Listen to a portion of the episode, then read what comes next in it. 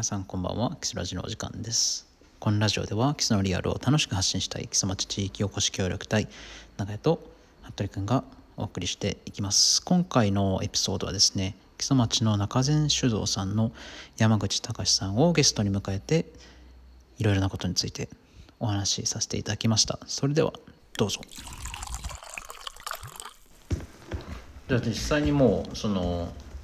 中禅さんで働かれるのを冬の時だけ来ていたりして本格的にこの移住してきた時からですか？うん、じゃあお酒作りもでもろくねんめじゃないですね。冬の時も来られてたってことはああもう広島の時から言うとで今にじゅうはちねんにじゅうはちねんえそうなるよね。僕ちょうどにじゅう今年はちです。よんじゅうろくからじゅうはちを引いたらいくつですか？にじゅうはち、うんうん、はいにじゅうはち、にじゅうはちお酒作りをこうしたいというか思ったいのがあったんですか？それはね、うん、ないね。あの頃就職氷河期だけにさあとにかくまあでもねそれがなんつったらいいかな。僕もともとね酒造りで入ったんじゃないんだよ。あ、そうなんですか、うん、機械修理工として入って、うん、でその時にね面接でね僕は酒造りにも興味がありますと、はいはい、言ったのがうんうんうんって君確かそのあの時そう言って言ったよっていう話から蔵人に蔵の方に回されたっていうで蔵と瓶詰めと一緒にずっとやりながら機械修理もしながら、うん、なんですよ。あ、そういう流れなんですね。面白い。わかんないでしょ。面接で何か一言いらんことを言ったかと。でもまあね言いますよね。なんかそういう少しでもちょっとね。確かに。まだ僕の高校卒業する時も結構やっぱり就職難しい時期で、うん、僕はもうなんか音楽やるかやらないかで、そっか海外行くかみたいな揺れてて、気づいたらいちがつで、うん、もういちがつなんてもうみんな卒業するもう間近じゃないですか。うん、で僕だけ一人決まってなくて。でなんかもうたまたまハローワークで来た仕事があのやってないとかな、えー、木材市場の仕事で行ってみたらって言ったら、そこもやっぱりあの若い人がいないから、うん、次の日電話かかってきて採用ですみたいな、うん、あじゃあもうこれ行くしかないなってなって行ったって感じです。僕卒業のいっしゅうかんまえですよ。マジですか、うん、実はねその卒業のいっしゅうかんまえに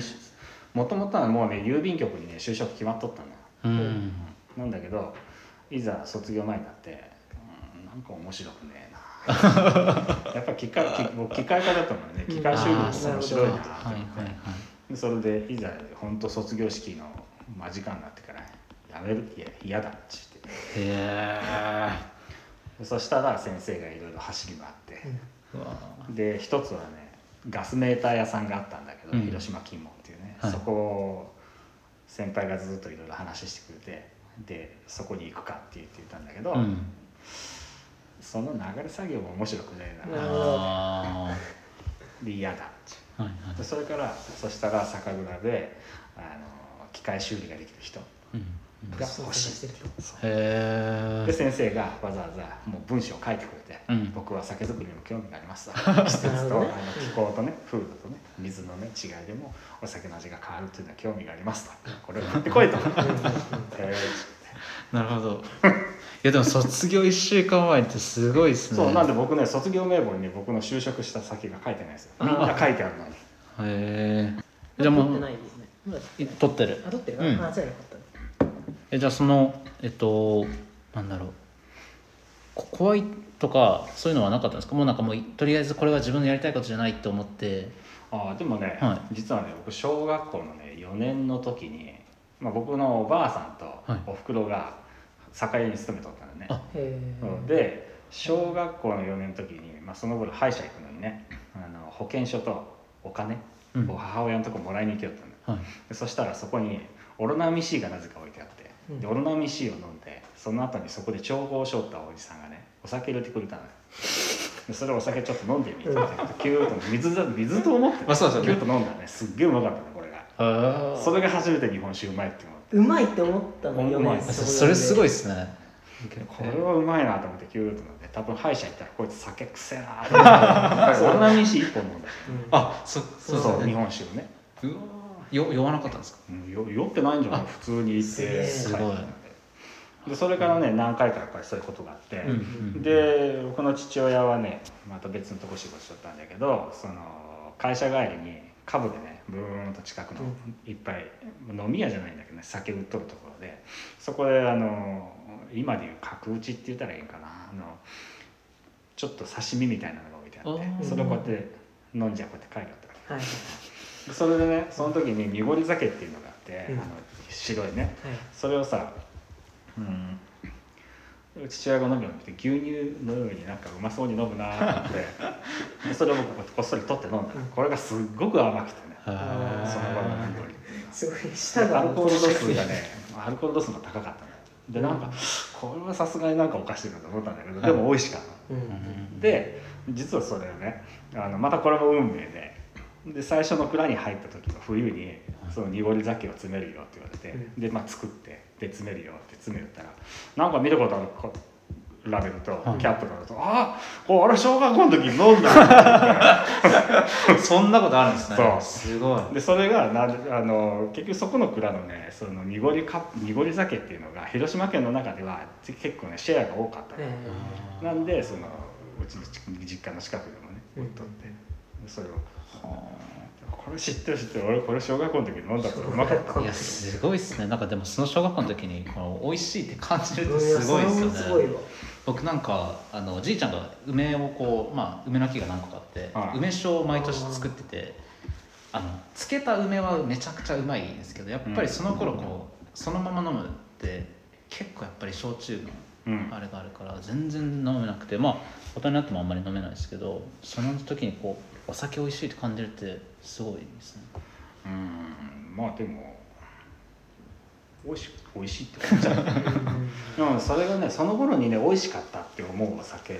ていうのはね、まあ今でいう普通酒なんだろうと思うんだけどね、はい、そのまあその頃ってそんなにね今みたいに吟醸酒とか純米酒とかっていうのがそんなにまだ世の中でね、あのすごく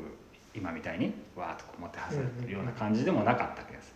うん、普通のお酒なんだろうけど、それがすっごく美味しくて、はいはい、今でもねそういう酒がね飲みたいなって思うけどなかなか当たらない。うーん、そういうお酒普通で美味しい。そうそうそう、うん、だって、ね、高級なお酒ってのはさ、あのお米がいいお米を使ってきれいに磨いて、うん、いいあの酵母を使ってとかいろいろなことして、まあ、すごく手がかかってね、うん、でそれで美味しいのはもう当たり前の話なんだけど、うん、そうじゃなくて普通になんていうかそんなに磨いてないお米でで普通に作ってでみんながあの、ね、普通普段飲めるようにや、まあ、安くね、うん、作ったお酒が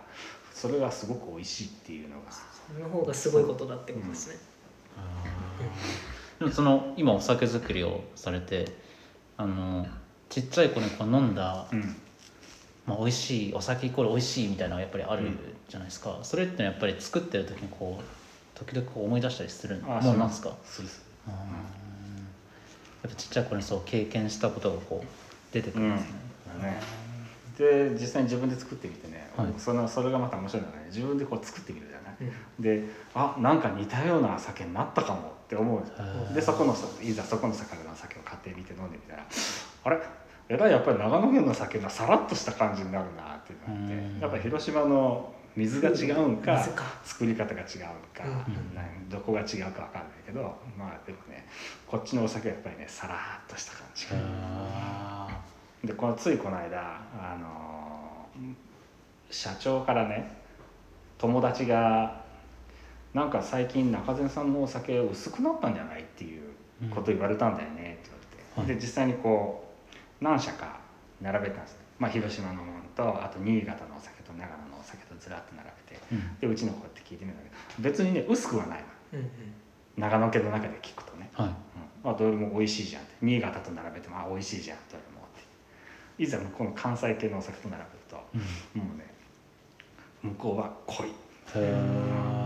なんでやっぱりねこっちでそれに似たのを作ろうと思ってもやっぱりねそうはできないなかなか。濃いっていうのは ど, どういうことですか？うまみが濃い。あうまみが濃い。そうそうそう。なんで、ね、ちょっとこう膨らみとかなんとかっていうんじゃなくて甘いんでもない。うまみが濃い。うまみが濃い。うん、甘みじゃないよ、うまみが。なんかお酒のうまみって今まで多分考えたことないですね、うん、そう。最近のお酒ね結構甘いのが多いんだけど、うん、じゃなくてうまみが、それが何のうまみかなっていうね、まあ、お米のうまみか麹のうまみか、はいはいはい、まあ、水のうまみかで、こそうそう、それでね、水っていうとね、うちのお酒をできた原酒をね、まあ、普通に出す時には加水して、うん、あの原酒はじゅうはちどぐらいあるんだけどじゅうきゅうどからじゅうはちどぐらい、それを加水してじゅうごどぐらいに割るの、うん、でそれをね、あのこの間県の先生といろいろ試しをやって、でうちのお水とか、まあ、灘の方のお水とかいろんなところのお水をこう足してね、はい、こう聞いてみたら、そしたらそのアルコールって甘みと辛みと両方持ってる。普通にアルコールを口に入れたら辛いんだけど、うん、でもね辛い後に甘みがスーッとくるな、アルコールって、はい、でそれをあのぼかしてしまう水なのか、そのアルコールの辛さをキリッと出してくる水なのか、でもともとそのお酒にある味をあの引き出してくれる水なのか、うん、もたっとさせてしまう水なのかっていうのがあって、でそれをずっといくつかやったら、あの今大町にねサントリーの水の工場かなんかができとって、はい、そこの北アルプスの天然水っていうのが、それをねこう入れてやるとすごく爽やかになって、ね、へでいざ他のところの水って一緒だろうと思ってやったんだけど、うん、そしたらねもたっとする。はあ、へえ、お水ってこんなに違うんだ、はい、でじゃあ硬度はっていうとね軟水なの、一緒同じ軟水、うんうん、うちの水も軟水でそこのも軟水で、うちの軟水でやあの加水した分はまあそれなりにまあ馴染むかなって、やっぱりもともと使っとるお水なんで馴染むような感じはあるんだけど、でもあの別のところ京都の方の軟水を使うとなんかもったりしたりとか、広島の軟水使ったらもったりしたりとか、うん、であっちの北アルプス の, の天然水 の, の、まあ、ペットボトルだけどね、うん、入れると爽やかになって、うん、こんなにアルコール、まあ、そのアルコールのねその締まりを出すような水、まあ、そのお酒の締まりを引き立て、ね、出す水とか、うんうん、そんなのがへえそんなに違うもんかいっていう、うんうん、で会社でね実際にそれをねペットボトルいくつか持ってきて、でこうみんなでやったら、本当だこんなに違うんだよねっていう話になってね、うん、なんでやっぱりその地方の水向こうのやっぱ向こうの水で作ったものは若干なんかこうもったりしたようなうまみが出るような感じがし、こっちだとやっぱさらっとした綺麗な酒になりがちなのかなっていう、うん、そういうのもやっぱり作りながらその皆さんでこう聞きをしたりとかして、うん、そのなんかそのまあ も, もともとこうなんていうんですかね、もう会社自体が求めてるような味もやっぱり各会社のあるってことですかね。そうですね、うん、そのもともと会社の中ではこういうのが欲しいっていう、まあでも確かにそういうのもあるんだけど、うん、そもそも杜氏が変わるとね、あのまあ言ってみれば何設計図を作る人が変わると当然絶対変わるもんで、ね、うん、味変わるもんでね、うん、なんでまあ僕の前におった杜氏さんの味と今の僕のお酒の味はやっぱりね違うっちゃ違うんだよね、うん、でも大体ねそこの蔵にもうおそらく住み着いてる菌とかそこの蔵の道具とか、はい、そういうもので作ったらどんなに僕がこういうふうな感じに方向転換しようと思っても水とかそのものは全部大体もともとが決まってるわけですよ、うん、大体そういう方になるほどすな流れていっちゃうよね、どうやってやっても。なんでそのなんて言ったらいいかな、すごくいいお酒、まあ、名酒があるところに行って、はい、その杜氏さんにどうやって作ってますかって聞いて、はいはいはい、こうねやってで戻ってきていざそれをやってじゃあそうなるかっていうと、それなんとなくそんな感じもするんだけど結局最終的にはねもともとの蔵の味に流れちゃう。長年のこのやっぱりそういった使って道具とか水とか、そうあとはやり方、まあ、だあそう考えたらやっぱり水と米で大体決まっちゃうのかなと思うね。なんで 僕, 僕のやり方は本当になんていうかな、全当地から受け継いだそのいろいろ米の、ね、量とか麹の作り方とかってあるけど、それをちょっと崩して、うん、僕ちょっと広島流やってみようかなと思って、うん、広島流やったことあるんだけど、はい、それでやってもねだいたいこうスーッと中で流れてくる、えー、あ本当ですか、うん、すごい極端にねこうゴロッと変わることはないんだよね、うん、なるようになってるんですね、深いですね、うん、そ, うんただね、そういう中で一回聞いたことがあるのは、えーとまあ、広島の某蔵なんだけどオールステンレスの蔵を作ったのね、はい、そしたらあのすごく淡白な酒になっちゃって、うん、全部取っ払ってね、はい、そのステンレスにしてるんで、そしたらさ、もともとそこにおった金とかがおらないのでいなくなっちゃう。そしたらね、その純粋な麹の味と、うん、純粋な酵母の香りとか味と、そういうものだけにこうなっちゃって。なってしまったんかなって、なんでね、なんか楽しくない酒になったっていう、やっぱその環境もありきっていうことなんですかね、うん、でもそれでもなんかねオールステンレスにしたんだけど、やっぱりどこからかやっぱり元々のその菌がどこかついてるね、はい、ごねんぐらいしたら元に戻ったへーっていうことは言ってましたよ。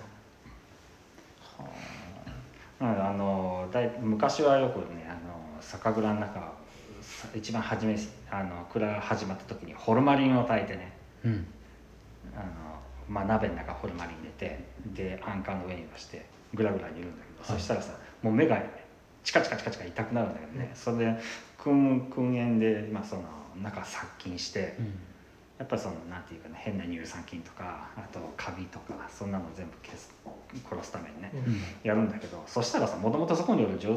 ちゃんとそこの例えば中禅の金なら金とかもおるのも死んじゃうだろうなって思うんだけど、うん、でもねやっぱりね、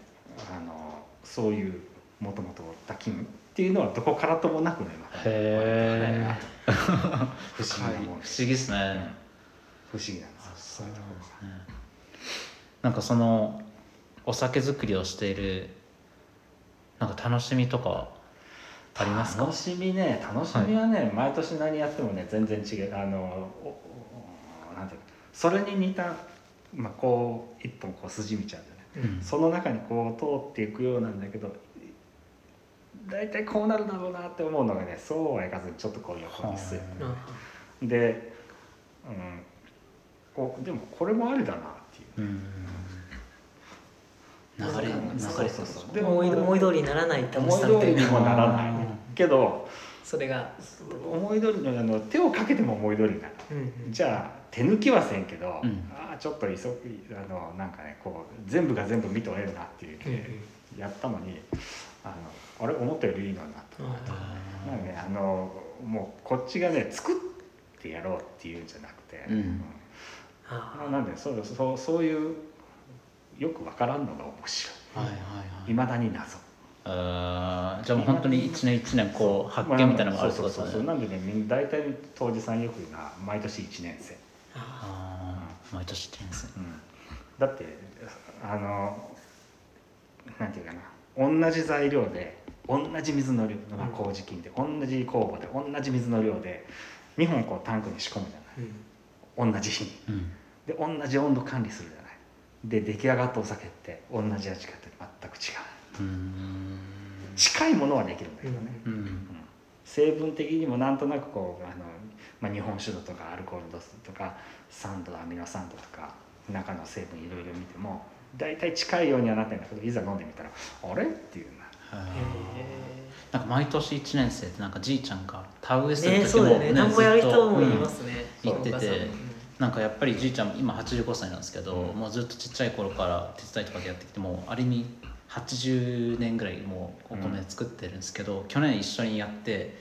今年は難しいって言ってて、うん、いや去年と違うぞみたいな言ってて、ででも去年と比べて今年はいいみたいで、うん、なんかそれもあの何十年もやってもなんかもう天気も違うし、うん、環境も違うし、うん、でもなんかやっぱ面白いというか言ってましてね。その今年今年夏がそんなには暑くなかったのかな、割と過ごしやすかったなと思うんだけど、うん、ここ数年ねやっぱりその猛暑が続いたり、ね、うん、でお米ってあの取水ってこう穂が出る始める頃から、まあ、あので実が入ってくる頃までにすごい暑さを感じたらあの萎縮してね、自分の身を守ろうと思って萎縮して硬くなるんだよね。うん、日本酒のその酒造公的米っていうんだけど、そのお米もやっぱりね硬くなってね、はい、でここ最近あここ数年溶けが悪い、うん、お米ので溶けが悪いってことは味がなかなか出てこないとかね、うん、でまあ言ってみれば日本酒を作っとる蔵じゃない、うん、粕を作っとる蔵じゃないわけよ、はいはい、で普通のお酒を作る時にはカスがだいたい にじゅうごパーセント から さんじゅっパーセント とかね、で純米吟醸なら よんじゅっパーセント とか大吟醸ならよんじゅうごからごじゅうとかって言うんだけど、それをねはるかに超えるね量のカスが出るんでね、うん、そうするとね会社としては面白くないよね、うん、その採算的に、そうそうそう、でそれとやっぱり味が乗ってこないっていうところになるとやっぱりねあのそこの会社の意図しとる味にはなってこないっていうのも出てきたりね、それをまたねどうやってやるかなっていうのを考えるのもまたまあし面白いかな、そういうのもね、うん、でも今年はやっぱりその夏が少し涼しかったかなっていう、この夏もずっと夏もねなんか今年はあんまり暑くねえなって思ったら、うん、今年ひょっとしたら溶けるかもしれんなとか、あそういう話をするんだ。なのであの例えば長野県のお米だけ使う、まあ僕うちなんか長野県の米だけだけどね、うん、あの長野県が大体そう涼しかったと思えばまあ大体溶けるだろうなってなるけど、うん、全国いろんなとこから集めてお米を使おうと思うとその地方のデータがないとさ、気象データというか、まあでもそれもなんとなくねあの酒造り始まってお米をこうね洗ってみたりとかするとね、これひょっとしたら溶けるかもしれんなっていうね感がね湧いてくるね、不思議と。すごいですね、職人これは砕けるとか、はい、こうやって手あの精米したお米なんかこうやって手突っ込んだら、うんうん、サラサラサラっていうかねぬるぬるぬるっと入っていくお米だとなんかあこれ今年なんかいい感じいくかなっていうのがあるけど、たまにねギシギシギシギシって入っていくお米が、それが去年一昨年かな、一昨年すごいひどくてそういうのが多くてこうやってギシギシギシってこうやってあげたらね、この辺にすごい粉ぬかみたいな、ぬかじゃないけどこの精米して米のね粉がついたりして、これひょっとしたら割れるかもしれないなと思ったらもうね洗いよる最中からねボロボロにね砕けたりね、なんでも大体こう紙体を持った時とかで触った時にこれはひょっとしたら割れるかもしれない、割れるってことは麹が出来が悪くてうまみが出ないっていうね、ただ溶けるだけ。うーんもう本当にじゃあもういろんな要因があってで自分のこの肌で感じるものとかもあってってことですよね。最近はねいろいろとそのなんていうのそういうのもなんだっけなアルカリ崩壊だとか尿素崩壊とか、まあそのもともとねそれをこう液体につけてこう砕けていく状態を見て今年はこれは硬いこれは柔らかいとかっていう見る方法もあるんだけど、うん、あんまりねそういうのはね当てにならないんだよね、うん、その科学科学的なことの方かは勘の方がってことですか、うん、まだまだ、うん、実際にそれを使う時には そ, それが本当にそのまんまになるかって言ったら意外にそうならん時が、うんうんうん、も, もっと突き詰めていけばね、うんうんうん、もっと突き詰めていけば多分当たるんだろうけど、はい、まだ多分そこの数字には乗ってこないなんか、そうそうそう見えない何かねいろんなあるんですね、きっと。なんかお酒作り深いですね。いや多分ね何でもねそうなんだと思うよ、うん、農業でもね、うん、僕も毎年、まあまあ、向こうにおる時からずっと野菜作るよったけど、はい、こっちに来てやっぱ野菜作ってもね違うしね、うんうん、あの一番あるはね広島県ではねじゃがいもがね年ににかい作れるのよ。あ、そうですよね。そうさんがつに植えてでしちがつに収穫できて、まあしちがつじゃないしちがつか梅雨明け梅雨明けぐらいにも収穫できてでそこからもう一回植えて、うん、そしたらね 11, じゅういちがつぐらいに取れます。こっちはねそれでできないうんそうですね霜が湧いてしまう。そうそうそうそうだね。そういう違いとかね、うん、あのなんか向こうでさんがつに植えようだけこっちでさんがつに植えたらできると思ったらねそれができない。やっぱしがつじゃないとダメだと、うん、であの野菜を植えるのももう僕は白菜まいたんだけど広島だと今から白菜まいてもできるんだよね、うん、まだもう少し遅くても、うん、とかねやっぱりなっぱり大根が今もうこっちで今から植えたんじゃなくて多分太りが悪いだろうなとか向こうだとじゅうがつに植えてもまだ太るんだよね、うん、でやっぱりその気候が違うしさ、うん、でもその中でもこの基礎でも去年このぐらいにやったけど、ね、いけるだろうなって思っても今年なんかちょっとまずいかなっていう、うん、もう遅かったかなとかねなんかこのまま冷え込んだら多分あの人参大きくならずに細いまんま食うように間引いたようなこの人参食うようになるだろうなとかね、なんでね、毎年ね全部ね違う。そうですね。でも本当に 学, 学びがもうやっぱり何に関してもありますよね。毎年、うん、まあ毎年だけじゃなくてもやっぱ毎回とかでもそうだし、うん、僕らとしてもやっぱり一エピソードをやるたびに新しい発見があるし、うん、それは面白いですよね。うん。もうね、いつまで経ってもいちねん生だしね。そうですね。うん、いや間違いないですね。その基礎に移住してこられた時は結構ちょっとお話、まあ、録音する前にお話しさせてもらった時は結構生活がなんかスムーズにいったみたいなお話だったんですけど、うん、それは 何, 何でやったんですか？やっぱりそのもともと最初の年に来た時からすぐこの周りのね飲み屋さんによく通って、でその中であの、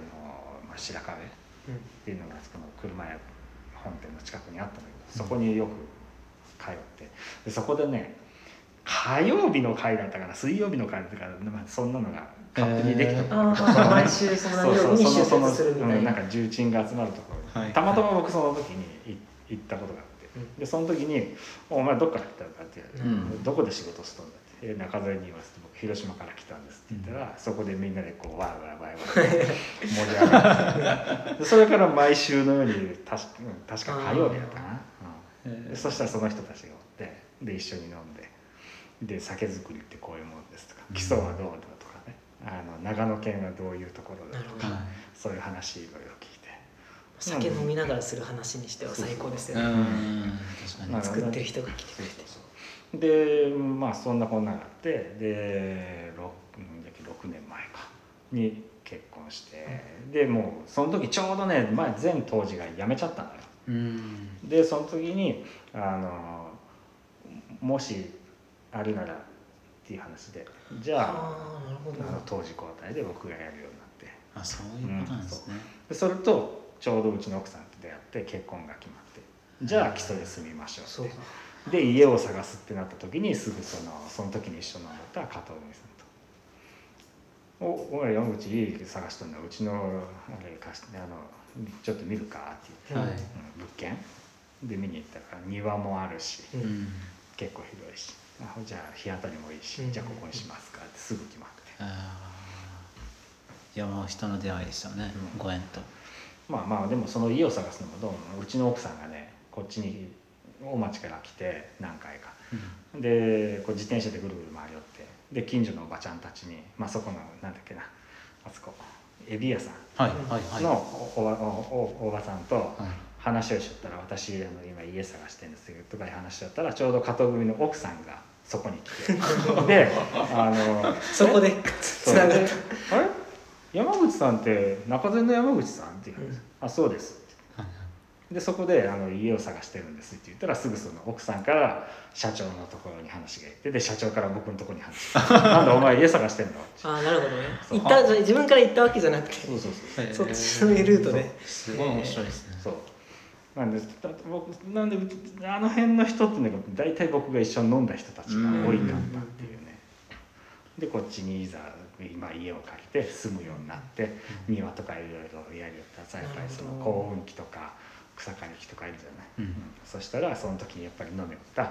の基礎ロビンの池井さんとかねそこに行って「すみません」って言ったら「中古でいいのあるよ」と、うんうん、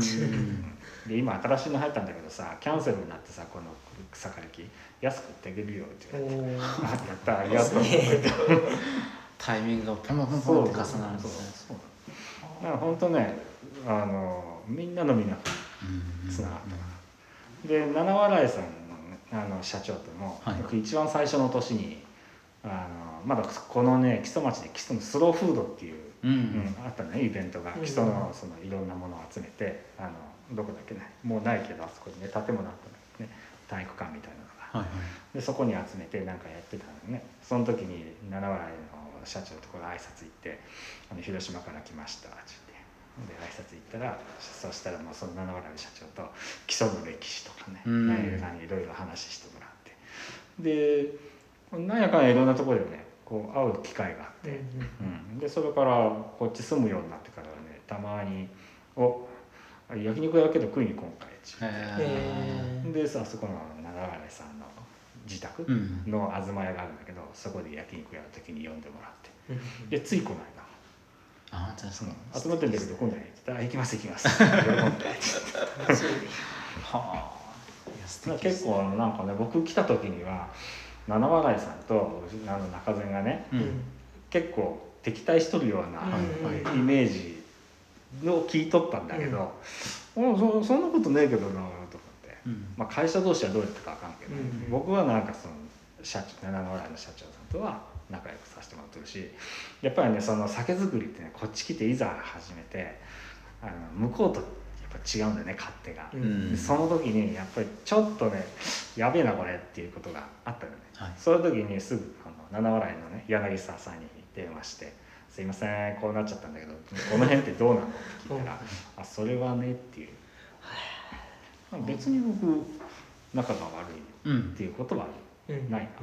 うんうん、お互いにねこう意見交換そうですね、そうそうそうそう、お互いにこうレベルアップじゃないですけどしていけるといいですね、うんうん、で今もうねあの基礎のえっ、ー、と矢原の湯川酒造さん、はい、で七笑いさんでえっ、ー、となえっ、ー、と大桑か大桑のあの西尾酒造さんと、うん、でうちの中善酒造とあの何回かこう飲み会があって、うん、そういう時ってどどんなお話するんですか？別にたわいもない話。あ、そうなんですか。うん、今年どうやった今年どうやったいつから始めるのとか、うんうん、今年いつまでやるの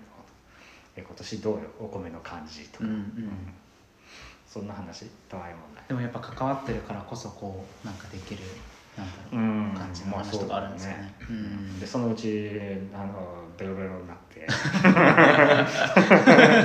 気づいたら、うん、気づいたら何やってんだろうなでもいいですね、うんうん、楽しいですよ。いやそうですね、楽しそうですね、うんうん、マニアックな話になるね。ああまあそうですね。でもその中そのマニアックな話をしてもこうああそうそうってこうなんか言える関係というか、うん、面白いですよね、うん、それ、うん、あ実際にその起きたことっていうのはさあんまりみんな喋りたくないんだよね、うんうん、これまずいなとかっていうね。でもお互いで大体そういう、そういう時でもあそういう時はねある程度酒飲んできたら今年さこういうことあってさあやるやるみんなやるそれってこうやったら治るよねとか、うん、みんな同じことやるんだな、えー、とかまああとは、うん、あの社長の愚痴とか、ね、会社の愚痴とかみんな言いたいけどやっぱりその何にも言えないみたいな、うん、酒作る、まあ、当時ってさやっぱりその酒作る中の棟梁じゃない、うん、そしたらさやっぱ下の人がさミスしたことっていうのは言えれんのだよねそういう時、はい、それで最終的に結服のこっちだけどさ、はいだけどやっぱり腹の中ではさ、うん、くっそーそういう時にあの当時レンちゃんそういうか今年さこんなことやりやがってや、うん、あそうね嫌だよしょうがないよねうんってそう共感もしながらです、ね、僕らもやったもんね昔ねいや素敵ですね。結局その頃に僕らがやって失敗したのはその時の当時がケツ吹いてある、うんまあ、そういうもんだよっていうことこう世代がどんどんどんどんこうやって変わっていくんですね、うんうん、あなんか本当にキソラジが始まってななかいめの時はちょうど七丸さんの高弘さん息子さん出ていただいて、はいはいうん、で僕はそのお酒に関わってる方とはお話しするのがその時初めてで、えーやっぱなんかあんまりなかなかないじゃないですか、はいはいはい、その時にまあなんかまあ高橋さん自体はその基礎からいっかい出てから基礎に戻ってこられて、うんうんうん、でなんかその時すごいなって言ってたのがあのなんかそのまあ従業員さんがいたからまあ大学とかも行けて、はいはい、みたいなことをまあまあ僕ちょっと同じ年なんですよね、うん、でなんかそれを言えるってすごいなっていうふうに思ってだからその熱というか、うん、なんか誠意じゃないですけども感じたし、うんうん、いろんなこうストーリーがやっぱりあるんだなっていうふうに思いました、うん、なんであのねついついえいつだったっけなおとついそのんいつだったかな、はい、とあの Zoom の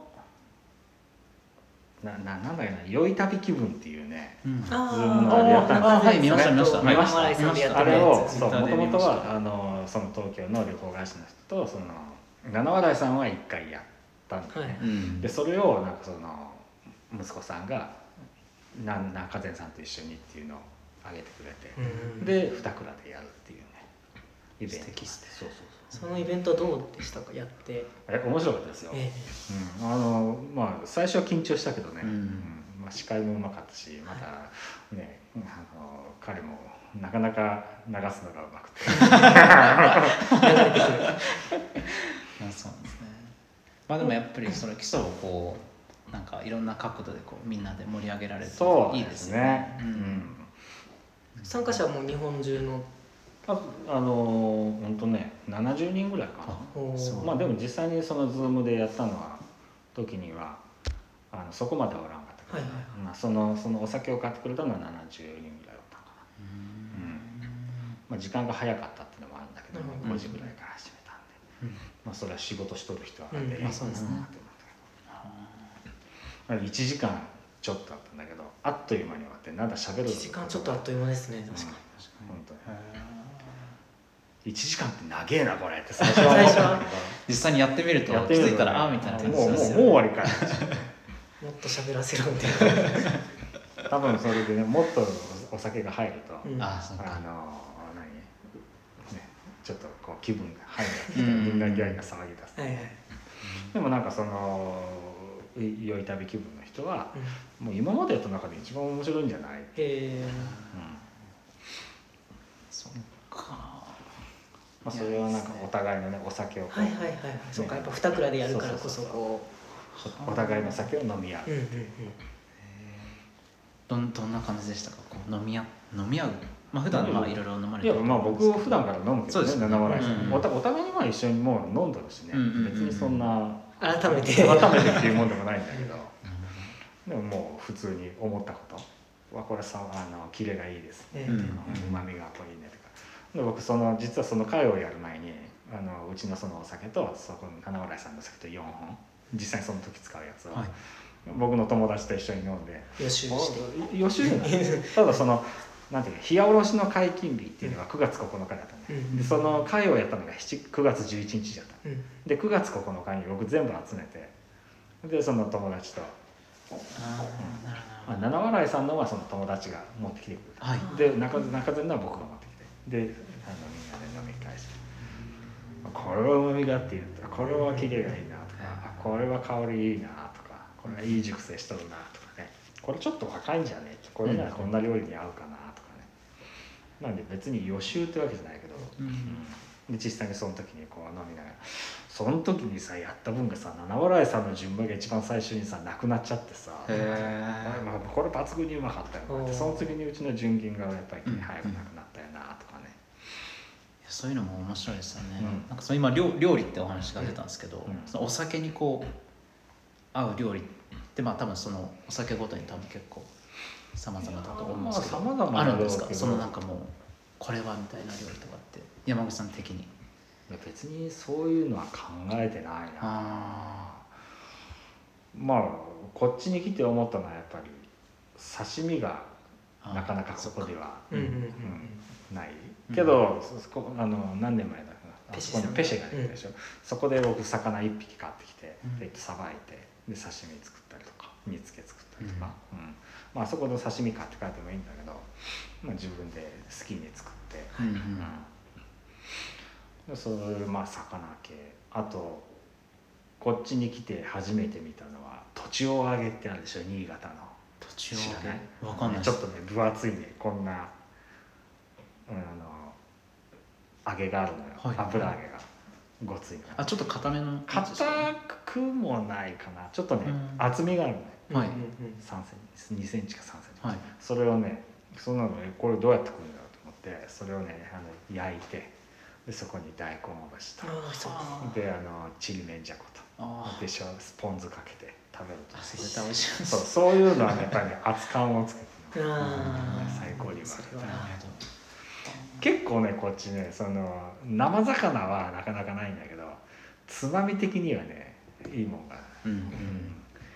塩イカが知ってます塩イカ。わかんないです。あのね、もともと長野県のなんかあれだったらしいんだけど今はね作っとるとかちょっと違うんだけどねその塩につけてあるほんとイカでうん塩辛いのでそれを塩抜きしてあのこっちの方ではねあのきゅうりのかすもみの中に入れてあの食べるんだけど案外ねそれのね塩抜きをね軽く塩を抜いてねちょっと塩気残ったぐらいの、あのレン、レンチンじゃない何オーブントースターでチンしてこうやって最後ね食うとねこれまたうまい生のイカ食うのもうまいんだけど刺身をね、うん、それをね食うとねなかなかこれもいけるね、えー、でも聞いてくださってる方はぜひちょっと試してもらいたいですね、うん、そうですね。あとはまあこっち来てやったのはあの僕渓流海釣りはやりよったんだけど、うん、渓流釣り、うん、渓流釣りはねあの初めてでせっかくだけどこっち来た時で渓流釣りやるからと思ってやって、うん、その釣った魚をさまたさばいてで塩焼きにしたりとか、うん、あとはね燻製作ってみたりとか、えーうん人によってはね刺身で食えるって言うんだけどさすがに淡水魚の刺身やなと思ってそれはまだやってないんだけどね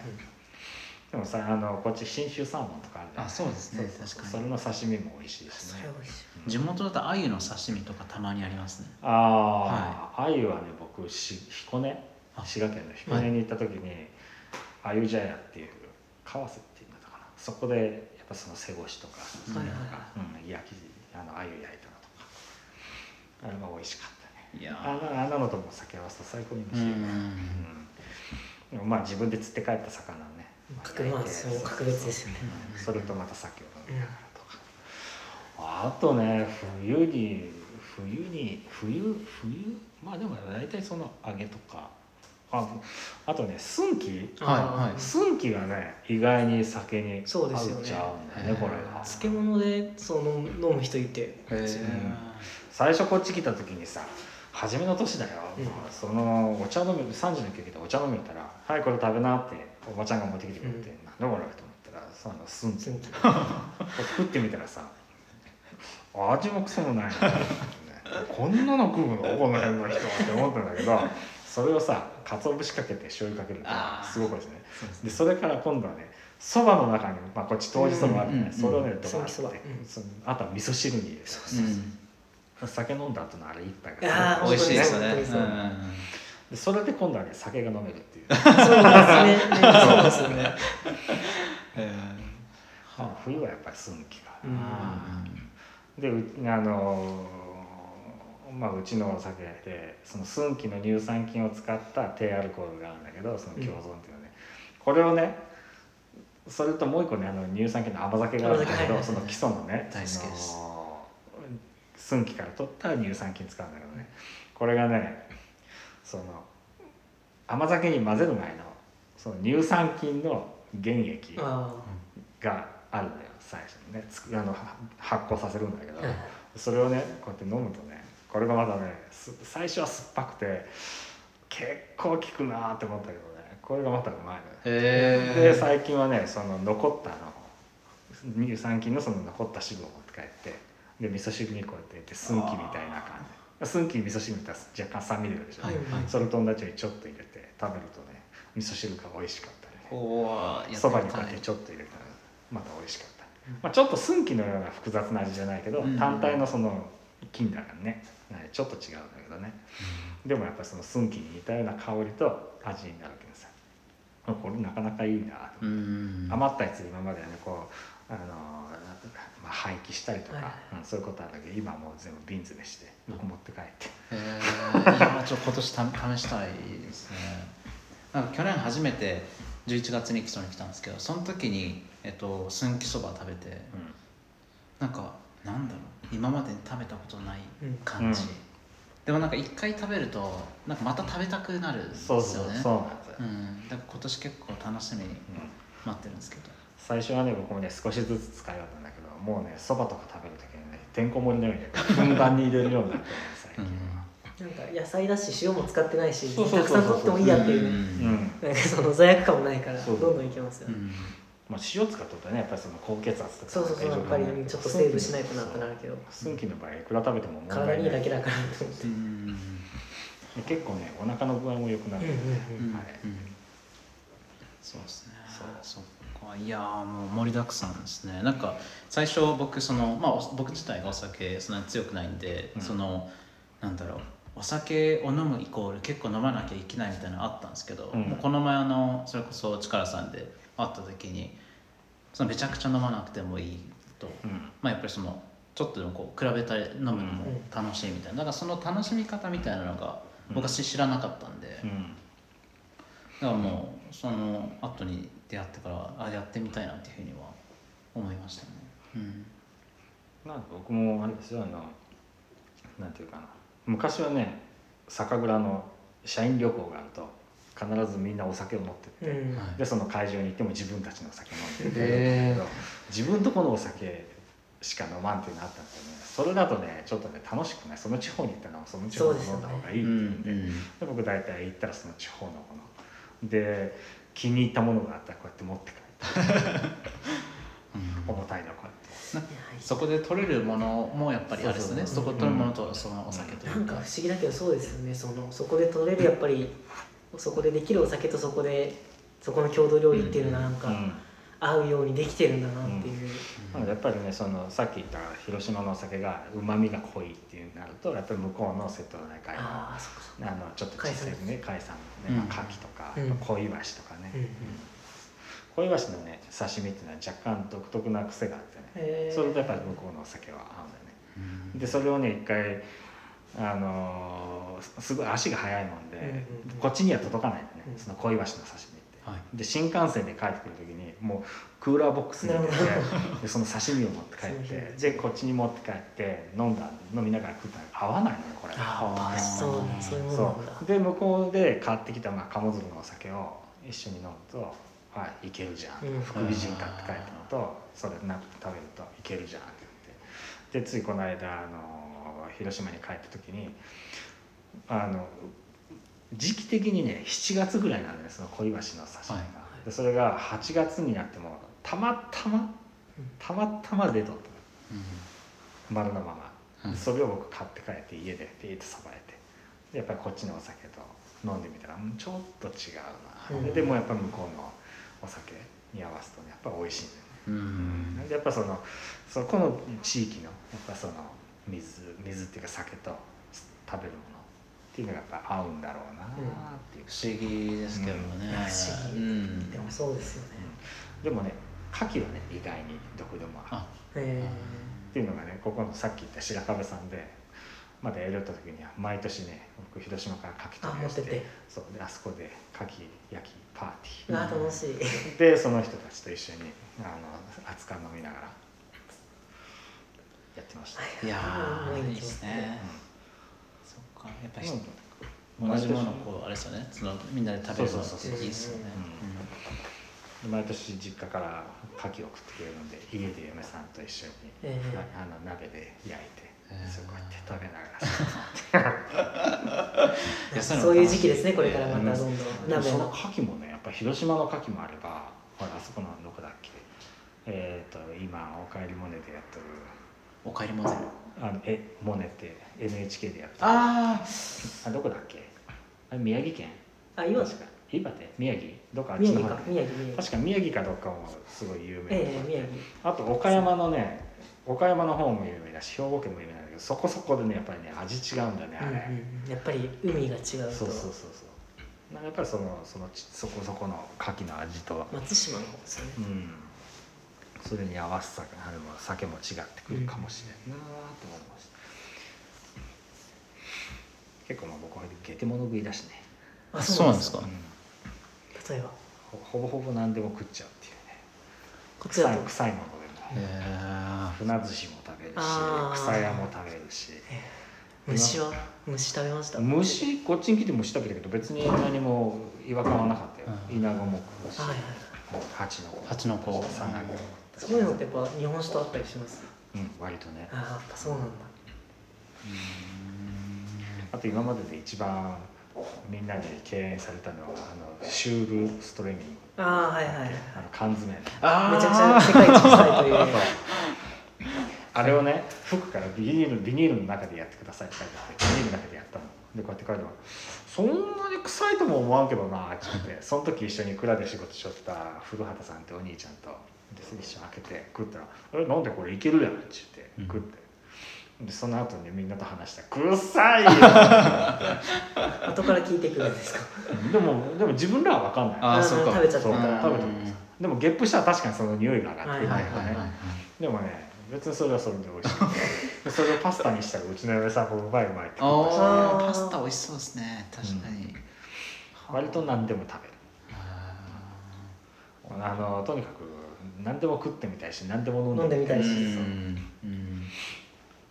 は探求心、そうですね、うんうん、だってどうせいっかいの人生で、そうですね、食えるのも食いたいし飲めるのも飲みたいし、うん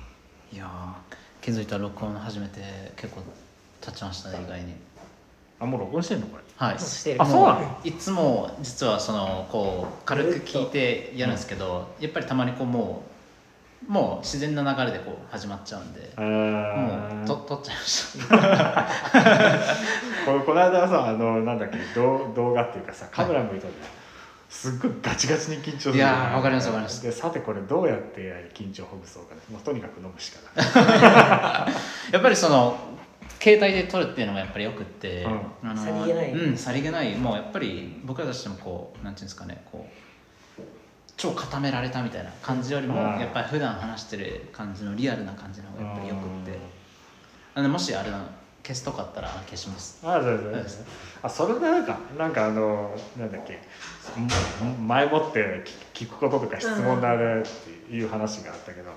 えー、おかしいね、全然聞いてない。そうなんですよ。だから最初ここら辺まで書いてたんですけど、うん、あ、これもうちょっとあのだからあれ奥さんの話が出たあたりから、あ、もうこれは取ろうっていう感じになって、そうですそうです。取った方がいいわって。普段はいつも軽く聞いて、あ、じゃあ始めますって始めるんですけど。うん、まあ、たまにやっぱり話してると 僕, 僕の方とかも服部君の方も盛り上がっちゃう時あるんで、うん、もうそのままもうポーッといっちゃう時もあります。でもその方がなんか自然な感じの方が、うん、まあそうだ、はい、今回たくさんあの面白い話していただいたんで、うん、取れ、取れ高的にもあるし、うんうん、もう締め締めにかかる感じですか、うん、そうですね。なんかもしあればその中前酒造的なニュースとか、うん、中前酒造的なニュース、今年の酒の話とかなんか。そう言われるとね、意外にない。そうなんですか、うん、今年もできましたって感じですか。今年もできました。あ、今年はね、ちょっとクラビとかふたりをあの辞めちゃったけどさ、うんうん、ただいま募集中っていう。なるほど。あ、それもね、ぜひあの宣伝させていただいて、えーうん、あのじゅうがつのじゅうはちにちからしがつごがつしがついっぱいぐらいかな、はい、うん、やる気がある人、やる気がある人、寒さ寒さも大丈夫です。あ、そうか、そうですね、基礎がね、基礎寒いから。でもね、実はお風呂と泊まるとこがないから通いの方がいいって。あ、通いで、うん、わかりました。了